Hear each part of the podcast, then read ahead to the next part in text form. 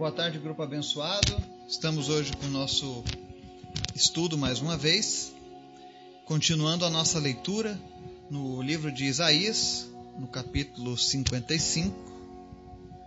E hoje nós vamos fazer um estudo sobre o convite à salvação de graça, que é feito pelo profeta Isaías através do direcionamento do Espírito Santo de Deus na vida dele. O bom da gente estudar o livro de Isaías é porque ele é o profeta messiânico. Então nós vamos ver várias referências a Jesus, à nova aliança, dizendo respeito a nós, os gentios. Mas antes da gente começar o estudo de hoje, quero convidar você para a gente estar orando, intercedendo pelos pedidos da nossa lista, por cada vida, por cada família, especialmente pela nossa nação. Amém? Senhor, nós queremos te render graças e louvores nesse dia, porque o Senhor é digno de receber toda a honra, toda a glória e todo o louvor, Pai. Tu és grande, tu és lindo, tu és maravilhoso. Obrigado pela tua graça, obrigado pelo teu amor, expresso em cada página do teu livro sagrado. Obrigado por esse testamento deixado a nós, por essas promessas que nos alcançaram ao longo dos séculos. Obrigado, Jesus. Obrigado pelo teu sacrifício. Obrigado por tudo, Senhor. Perdoa-nos, Pai, pelas nossas falhas, pelos nossos erros, mas a cada dia que nós possamos estar ligados a Ti, conectados a Ti, na Tua vontade, na Tua palavra no Teu Espírito. Abençoa cada pessoa que está nos ouvindo agora. Alcança essas pessoas. Visita elas, Pai. Supre as suas necessidades. Tu conhece o coração de cada um, tu sabe aquilo que essa pessoa mais precisa nesse momento. Visita em especial aqueles que estão enfermos e, em nome de Jesus, que pessoas sejam curadas. Visita aqueles que lutam contra o câncer, Covid, problemas cardíacos respiratórios. Repreende, meu Deus, essa onda de problemas cardíacos e respiratórios que tem surgido nos últimos dias. Em nome de Jesus, Pai, repreende esse espírito de morte que tem rondado a nossa nação e tantos outros povos. Visita, Deus, o teu povo que está nos lugares onde há perseguição, onde o teu evangelho não pode ser pregado, e em nome de Jesus, fortalece o ânimo e a fé dessas pessoas. Eu te apresento em especial hoje, Deus, a vida da Jenny, que está com câncer no cérebro, ela foi desenganada, Pai. Mas Tu é o Deus que tem o controle da vida em Tuas mãos. E é por isso que nós apresentamos a vida da Jenny diante de Ti, Senhor.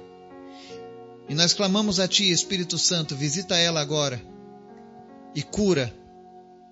Remove esse câncer do cérebro dela em nome de Jesus, Pai. E que ela possa testificar mais uma vez o tamanho do Teu poder. Visita também o Eriton Pereira e restaura, Deus, o lado dele do cérebro que está danificado. Em nome de Jesus. O Senhor é quem formou essa vida, o Senhor é quem deu essa vida. O Senhor tem todo o poder, Pai.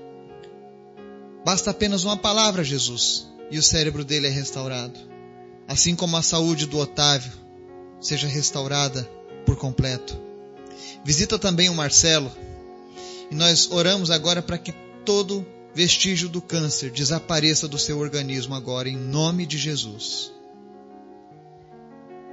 Que ele possa viver ainda longos anos na tua presença, Pai, testemunhando o teu poder, a tua graça, por todas as gerações que se levantarem. Abençoa todas as gerações que vierem, Pai, do Marcelo. Em nome de Jesus, Pai. Visita o teu povo nessa tarde. E aquele que estava fraco, cansado abatido, Deus levanta essa pessoa agora. Em nome de Jesus, derrama a tua alegria no coração dessa pessoa. E que ela possa ser restaurada nesse momento, em nome de Jesus. Obrigado por tudo, Jesus. que tu fez, está fazendo e irá fazer. Mas em especial, Senhor, fala conosco através da tua palavra. Nos revela, Deus, os teus mistérios, aquilo que está guardado para os teus filhos. Revela-nos agora, Espírito Santo, tem total liberdade para falar aos nossos corações. Nós te pedimos agora, Espírito Santo, leva o nosso pensamento cativo ao trono do Rei dos Reis. Nos faça, Senhor, a cada dia nos apaixonarmos por Ti, pela Tua palavra, pela Tua pessoa, Senhor. Nós queremos estar apaixonados por Ti todos os dias das nossas vidas. E é isso que nós te pedimos agora, Senhor. Nos renova em Tua presença. No nome de Jesus. Amém. Palavra de hoje, Isaías capítulo 55. Nós vamos ler dos versos 1 ao 8. Eu sugiro a você que leia o capítulo todo, o livro todo de Isaías. É uma história linda. E você vai ver o tanto que fala acerca de Jesus nesse livro. Ele é considerado a mini Bíblia, o profeta messiânico. E o texto de hoje diz o seguinte: Venham todos vocês que estão com sede, venham às águas, e vocês que não possuem dinheiro algum, venham, comprem e comam. Venham, compre vinho e leite sem dinheiro e sem custo. Por que gastar dinheiro naquilo que não é pão? E o seu trabalho árduo naquilo que não satisfaz?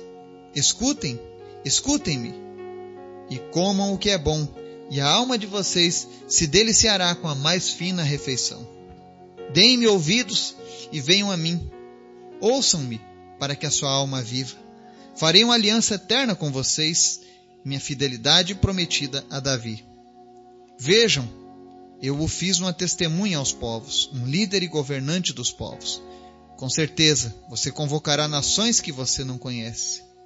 E nações que não o conhecem se apressarão até você por causa do Senhor, o seu Deus, o Santo de Israel, pois ele concedeu a você esplendor.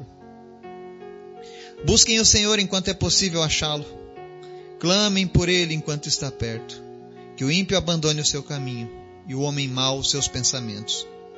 Volte-se ele para o Senhor, que terá misericórdia dele. Volte-se para o nosso Deus, pois ele dá de bom grado o seu perdão pois os meus pensamentos não são os pensamentos de vocês, nem os seus caminhos são os meus caminhos, declara o Senhor. Amém? Aqui nós vemos o profeta Isaías, de uma maneira sobrenatural, falando sobre a salvação gratuita oferecida por Deus. Em algumas versões da Bíblia você vai ler ao invés de venham, a palavra vinde. Vinde todos vocês, vinde às águas, vinde e comprem vinho. E esse, esse, o porquê de repetir três vezes esse vinde é porque cada uma das pessoas de Deus reforçam esse convite. O Deus Pai diz venham, o Deus Espírito diz venham e o Deus Filho diz venham. Porque a salvação de Deus está sendo oferecida a todos, de maneira gratuita. É por isso que ele diz: vocês que não possuem dinheiro algum, venham, comprem e comam. Comprem vinho e leite sem dinheiro e sem custo. Ou seja, ele está dizendo: vocês vão encontrar alegria, que é o vinho, e vão encontrar nutrição, tudo aquilo que você precisa para ter uma boa vida. Deus vai, Deus quer suprir a gente. E quando nós falamos em ter uma boa vida, não é uma vida sem problemas, é, não é uma vida sem lutas, mas é uma vida com a certeza de que nós temos um Deus poderoso que está conosco e que nos levará à eternidade com Ele. Esse é o convite do Senhor. Você que está com sede. O que é estar com sede? É você que não aguenta mais as injustiças deste mundo. A palavra diz: Bem-aventurados que têm fome e sede, porque serão saciados. O Senhor Jesus quer saciar a tua sede, sede de justiça, sede de amor, sede de compaixão. O que é que tem causado sede na tua alma? O que é que você tem sentido falta na tua alma? Venha até Jesus. Ele é a fonte das águas. Ele disse para aquela mulher samaritana: Quem beber dessa água jamais terá sede. Se você experimentar da água da vida, Jesus, nunca mais você vai ter a sede. No verso 2, o Senhor faz um convite ainda mais forte. Ele diz assim: Por que gastar dinheiro naquilo que não é pão, e o seu trabalho árduo naquilo que não satisfaz? E aqui a gente vê o porquê que a Bíblia é um dos livros mais atuais do mundo. Mais atual do que o jornal que sairá amanhã. Mais atualizado do que qualquer estudo na internet porque Deus conhece o coração do homem.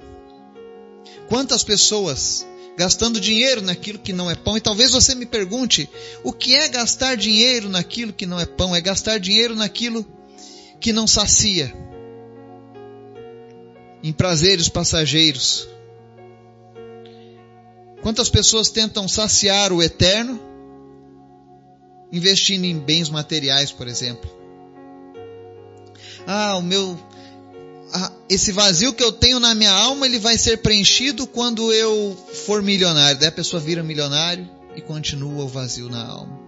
Não, ele vai ser preenchido quando eu conhecer, sei lá, a Europa. Aí você viaja para a Europa. Os primeiros dias está tudo bem, depois volta o vazio na tua alma. Ah, o vazio da minha alma vai ser saciado quando eu tiver um relacionamento.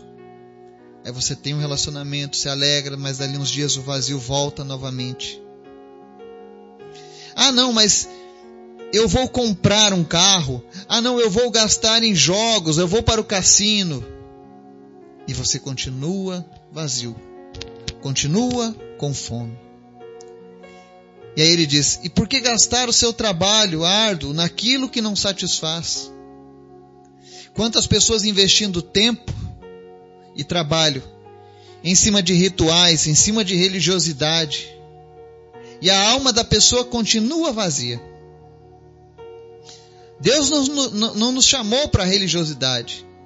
Ele nos chamou para sermos filhos, participantes do seu reino. E é isso que ele está oferecendo aqui para as pessoas no livro de Isaías 55. Ele fala: escutem, escutem-me e comam o que é bom, e a alma de vocês se deliciará com a mais fina refeição. Deus está nos oferecendo o que há de melhor neste mundo, que é a porção do seu Espírito Santo. É a salvação. É a satisfação de saber que estamos guardados por Ele e de que estamos com Ele. Não gaste o seu dinheiro naquilo que não é pão, naquilo que não sacia.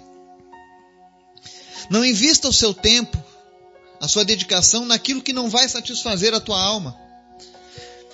Você pode ser um religioso a vida toda e trabalhar mais do que qualquer pessoa. Mas no final, se enquanto isso não satisfazer a tua alma, isso não irá satisfazer, você, você terá feito isso em vão. E no verso 3 o Senhor diz: Deem-me ouvidos e venham a mim. Ouçam-me para que a sua alma viva. Farei uma aliança eterna com vocês, minha fidelidade prometida a Davi. Deus está nos oferecendo a eternidade. E por conta disso ele, ele fala que farei uma aliança eterna. A aliança eterna foi feita através de Jesus. Ele é a, a raiz de Davi. É ele que cumpre a fidelidade de Deus nessa aliança ao homem. Tanto que no verso 4 diz assim: Vejam, eu o fiz uma testemunha aos povos, um líder e governante dos povos. Está falando de Jesus, o Cristo. E olha que ele está falando aqui nesse livro, muitos anos antes do Messias ter nascido, ter encarnado. E aí você vê a grandeza de Deus. Ele já deixava claro o poder que o governo do Messias teria. E agora no verso 5, o Senhor fala conosco. Às vezes as pessoas dizem assim: ah, é, Deus no Antigo Testamento só salvou os judeus. Não, ele ofereceu o seu plano de salvação, ele escolheu o povo judeu para ser o povo que mostraria ao mundo quem é Deus. Mas ele nunca deixou de alcançar pessoas. Você olha que existiam regras para os estrangeiros, inclusive. Você vê, por exemplo, Raabe, a prostituta que estava em Jericó. Davi é descendente de Raabe, descendente de uma prostituta. Mas não de uma prostituta qualquer, uma prostituta que conheceu a Deus. Ela teve contato com o povo de Deus e aquilo ali mudou e transformou a vida dela. E agora ela não é mais conhecida como Raabe, uma prostituta. Mas Raabe, uma pessoa importante na árvore genealógica do rei Davi e também de Jesus. Porque José e Maria também são descendentes da mesma tribo. Mas qual é a diferença então? É porque Raabe conheceu a Deus. Ela não era povo de Deus, mas se tornou povo de Deus. Quantas pessoas estão sendo alcançadas por esse Deus nesse momento? Quando eu e você anunciamos o Evangelho, pessoas estão sendo alcançadas para Ele. E aí a promessa que foi feita no verso 5, ele diz assim: Com certeza você convocará nações que você não conhece.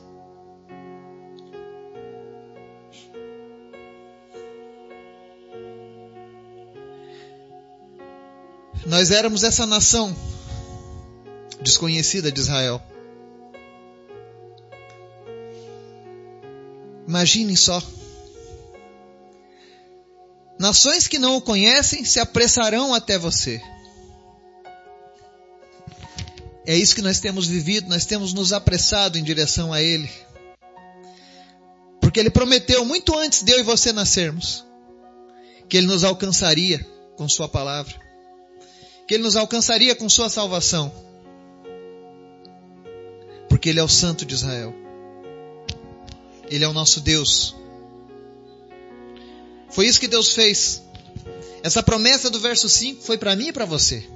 Nós que não éramos conhecidos do povo de Israel, mas que éramos já conhecidos do Senhor. A palavra diz que Ele nos conhece desde a fundação do mundo. Quando Deus estava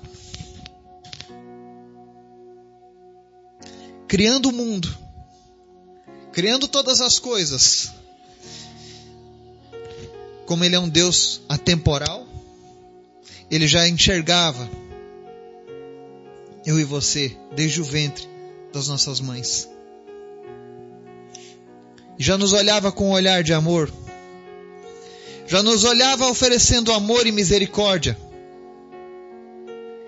Eu não entendo como as pessoas conseguem olhar para um Deus desse e dizer: ah, não, Deus é um Deus mau que pune.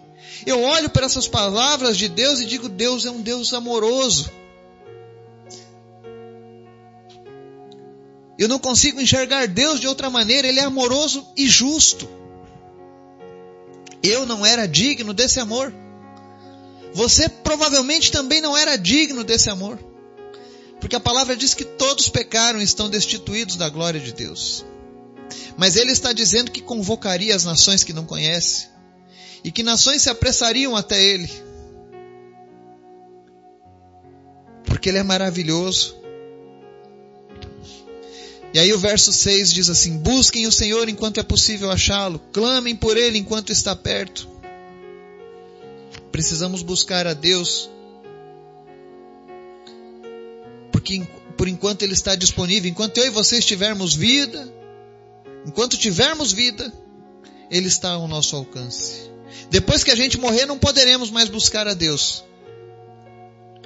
Porque quando chegar a morte, só existem dois caminhos para o homem: andar com Deus na eternidade ou ficar longe dele eternamente. E o que define esse caminho é essa busca enquanto estamos vivos. E ninguém pode dizer, ah, eu não tive chance, porque a palavra diz que ele está buscando nações que ele não conhece. E aqueles que entendem o chamado estão se apressando até ele. Verso 7, a passagem diz assim: Que o ímpio abandone o seu caminho e o homem mau os seus pensamentos. Isso é justiça de Deus. Ele quer todos morando com Ele. Mas para isso é necessário que a gente abandone aquilo que nos atrasa. Abandone aquilo que te faz mal. Aquilo que atrapalha a tua salvação.